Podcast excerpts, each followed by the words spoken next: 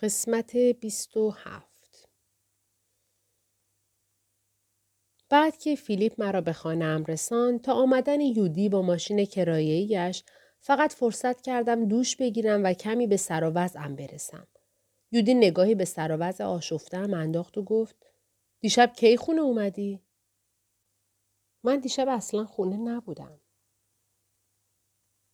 بعد او شروع به خندیدن کرد و به یادم آورد که 2 هفته پیش به او گفته بودم که هرگز حاضر نیستم به مردی دل ببندم و بار دیگر خودم را به درد سر بیاندازم.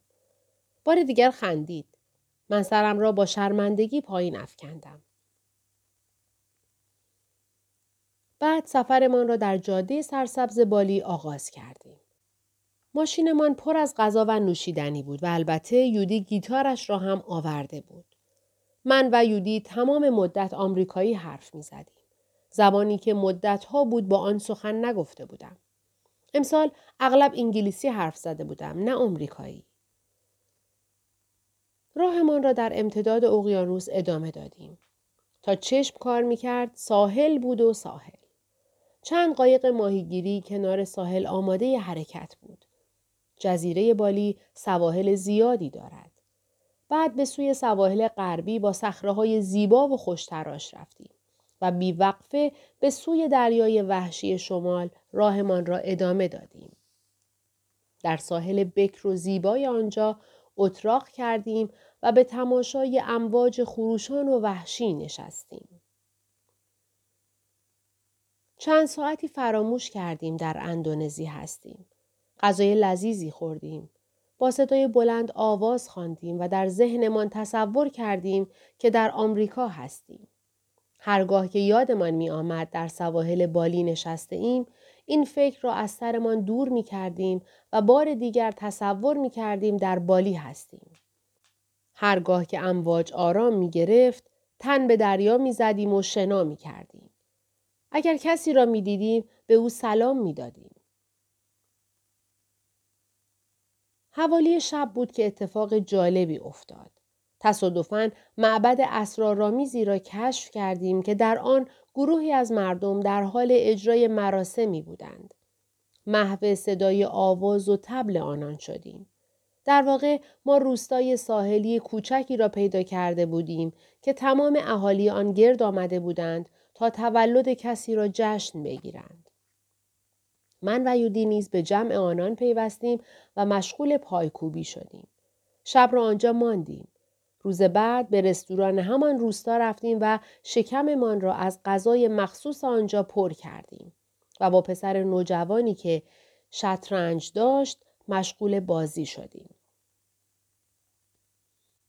آن روز را هم در آن روستا شب کردیم و در آخرین روز سفرمان ساعتها در سواحل دنج و زیبای آن روستا دراز کشیدیم و استراحت کردیم.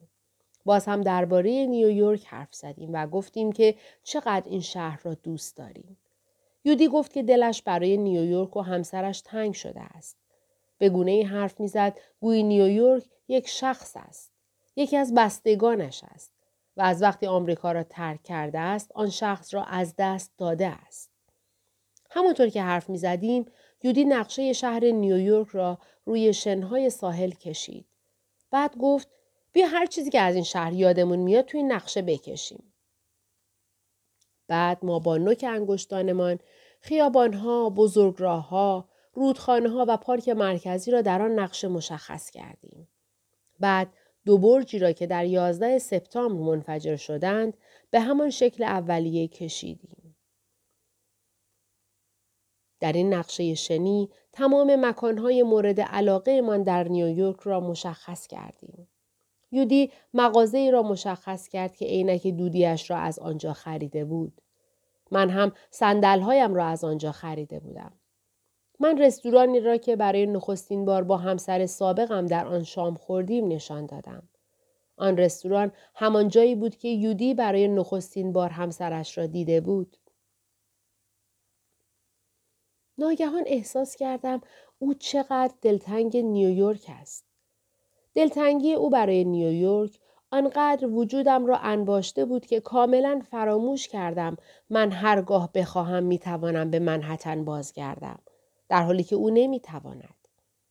او کمی با شنهایی که مکان برج‌ها را نشان می‌داد بازی کرد و به اقیانوس مواج آبی چشم دوخت و گفت من میدونم اینجا خیلی قشنگه. اما تو فکر میکنی من بازم میتونم یه روزی به آمریکا بیام؟ چه میتوانستم به او بگویم؟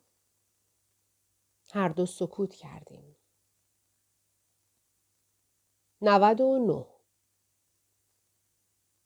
بعد از آنکه به بالی بازگشتم، به دیدن کیتات رفتم. چند روز بود او را ندیده بودم. پیش از آنکه حرفی بزنم، کیتات متوجه تغییرات من شد.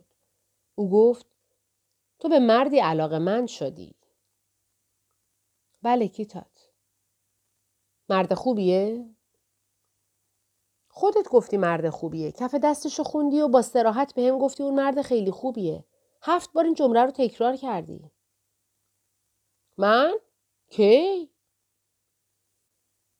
حدود 1 ماه پیش بود. آوردمش اینجا. اون یه مرد برزیلیه که چند سال بزرگتر از منه. بهم گفتی که از اون خوشت اومده. او مصرانه گفت من هرگز چنین حرفی نزدم. هر قدر تلاش کردم بیفایده بود. او چیزی را به یاد نمی آورد. گاهی بعضی چیزها را کاملا از یاد می برد. البته شما هم اگر بین 65 تا 120 سالتان باشد، حتما بعضی چیزها را فراموش می کنید. او در اغلب موارد حافظه بسیار خوب و قوی داشت، اما در سایر مواقع گویی در این دنیا زندگی نمی کرد و نمی دانست اطرافش چه می گذرد و بعضی اتفاقات را از یاد می برد. از من پرسید چرا این مرد رو نیاوردی اینجا من ببینمش؟ من آوردمش اینجا. حتی تو به من گفتی ازش خوشت اومده. یادم نمیاد. اون مرد ثروتمندیه؟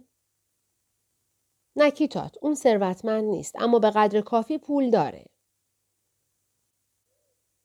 اگه تو ازش پول بخوای میتونه بهت پول بده. درسته؟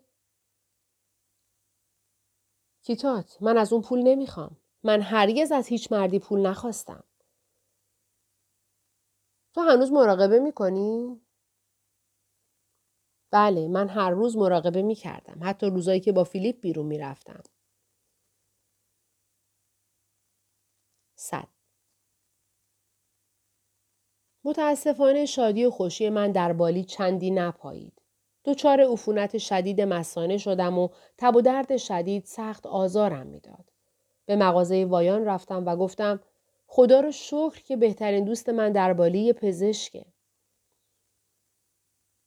او معاینه هم کرد. دردم بسیار شدید بود. هر کس که تا به حال دچار عفونت مثانه شده باشد مرا درک می‌کند. این بدترین دردی است که تا به حال تجربه کردم.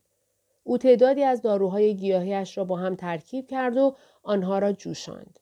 جوشانده را که رنگش قهوه‌ای بود و طعم تلخی داشت، در لیوانی ریخت و آورد و گفت بخورش عزیزم. تعدادی قرص آنتیبیوتیک در خانه داشتم. چون هر بار که سفر می کردم با این مشکل مواجه می شدم.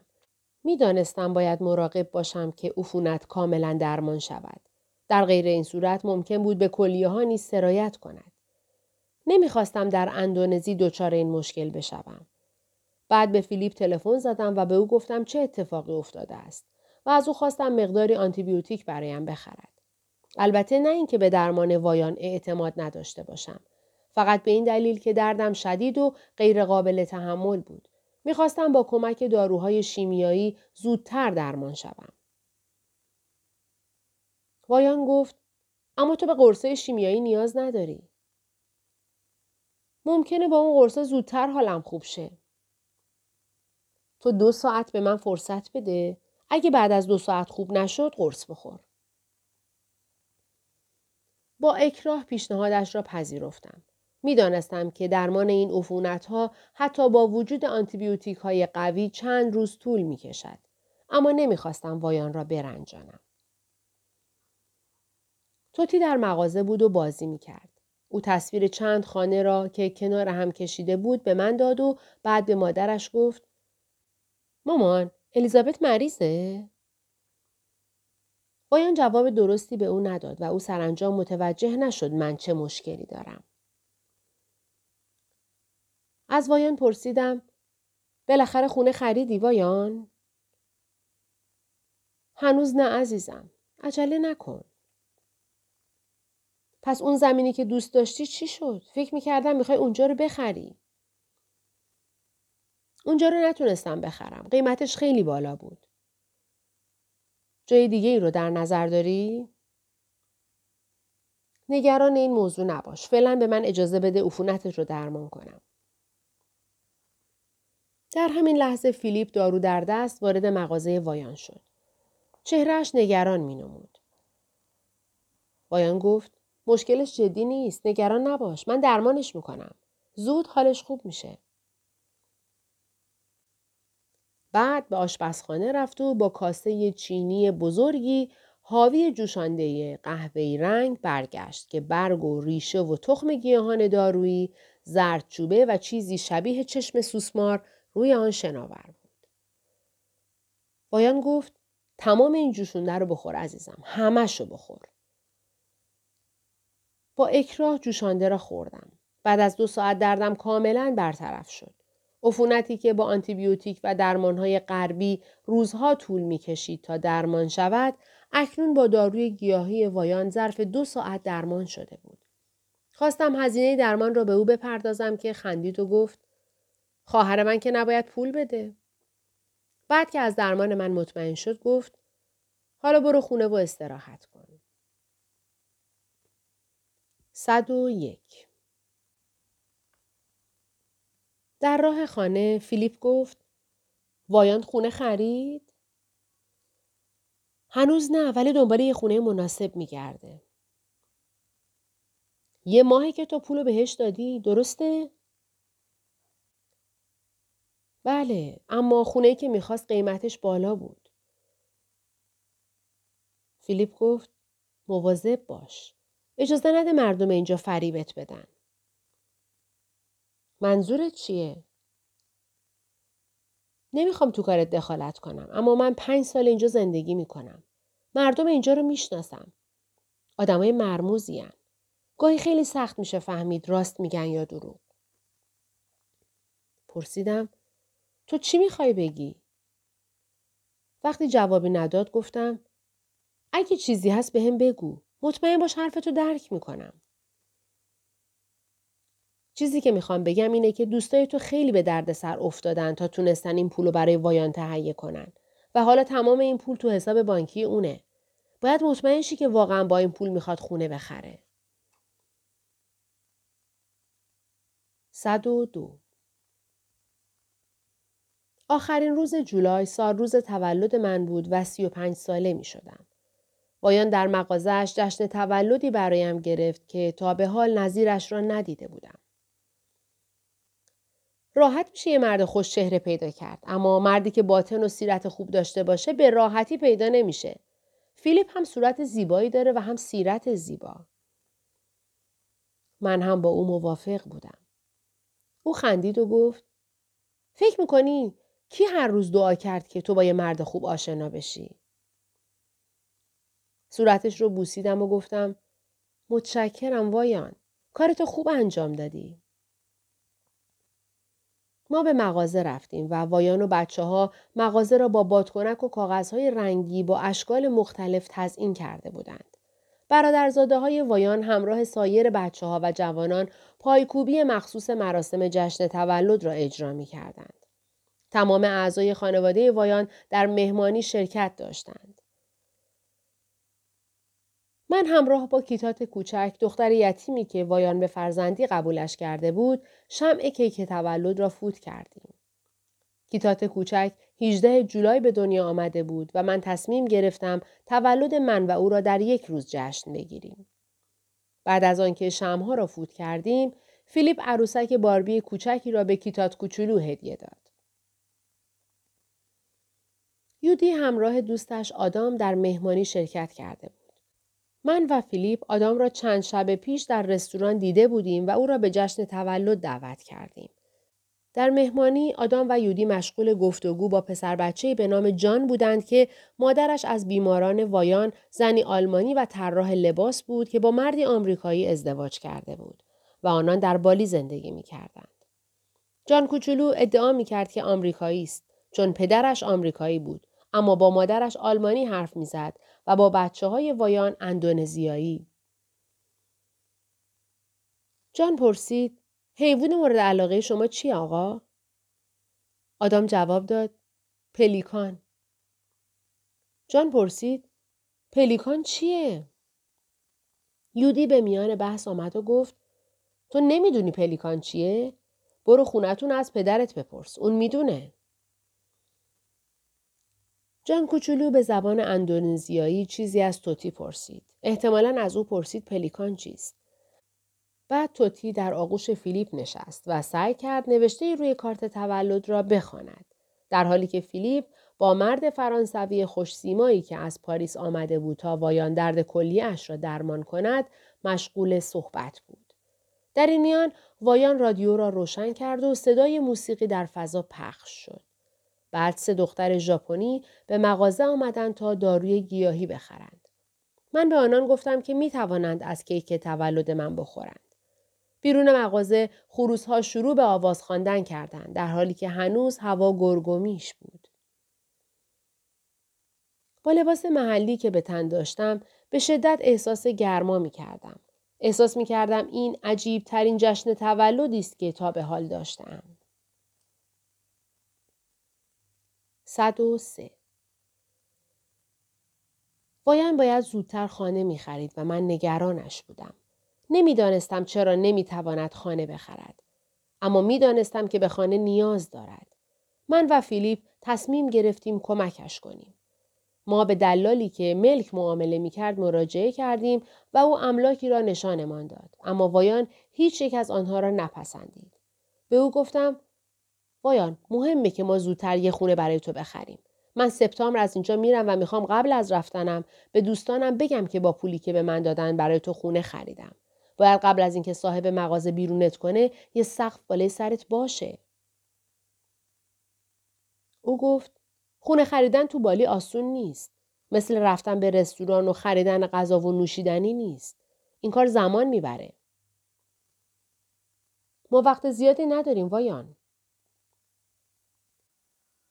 او فقط شانه‌اش را بالا انداخت و به من خاطر نشان کرد که در بالی زمان مفهومی کاملا نسبی دارد و از نظر او 4 هفته به دنبال خانه گشتن زمان طولانی نبود. به نظر او یک روز حتما 24 ساعت نیست. گاهی اوقات طولانی تر و گاهی کوتاه تر است. بستگی به شرایط روحی و احساسی فرد دارد. البته این را هم اضافه کنم که خریدن ملک در بالی بسیار گران تمام می شود. چون همه چیز در اینجا ارزان است، شما به اشتباه میپندارید که ملک و زمین نیز ارزان است، اما این فرضیه اشتباه است. قیمت زمین در بالی، به خصوص اوباد، به گرانی زمین در توکیو است. به هر حال در بالی در ماه آگوست غیر ممکن است زمینی برای فروش پیدا کنید.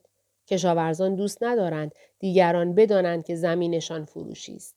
زیرا وقتی کشاورزی زمینش را برای فروش می‌گذارد، ممکن است فکر کنید که زمین او نامرغوب است و زمینش را نخرید. از سوی دیگر اگر دوستان و آشنایان بفهمند که کسی زمینش را فروخته است، نزد او می‌روند و از او می‌خواهند پولش را به آنان قرض بدهد. اینطور که معلوم است، صاحب مغازه تا ماه سپتامبر، یعنی همزمان با رفتن من از بالی، وایان را از مغازه بیرون می کند و ما فقط 3 هفته وقت داشتیم. اما با این وضعیت غیر ممکن است وایان بتواند زمین مناسبی پیدا کند و خانه دلخواهش را در آن بسازد. من زمینی پیدا کردم که فکر می کردم مناسب است. اما وایان گفت آنجا تحت مالکیت ارواح خشمگین و خبیث است. زمین دیگری را پیدا کردم و او گفت آنجا نزدیک رودخانه است و مناسب نیست. زیرا اشباح در آن حوالی سکونت دارند. هفته قبل فیلیپ زمین مناسبی پیدا کرد. تکه زمین کوچک و زیبایی در مرکز اوباد که نزدیک جاده‌ای ساکت و شالیزار برنج بود. با پولمان می توانستیم آن زمین را بخریم. وقتی از وایان پرسیدم میخوای این زمین رو بخریم؟ او گفت نمیدونم لیز. نباید با عجله تصمیم بگیرم. اول باید با راهب حرف بزنم. توضیح داد که باید با راهب مشورت کند که چه روزی برای خرید زمین مناسب تر است و آیا باید آن زمین را بخرد یا نه. اما اگر او واقعا نخواهد آنجا زندگی کند، توصیه‌های راهب نیز بیفایده است. سرانجام تصمیم گرفت به معبد بزرگی برود و آنجا دعا کند.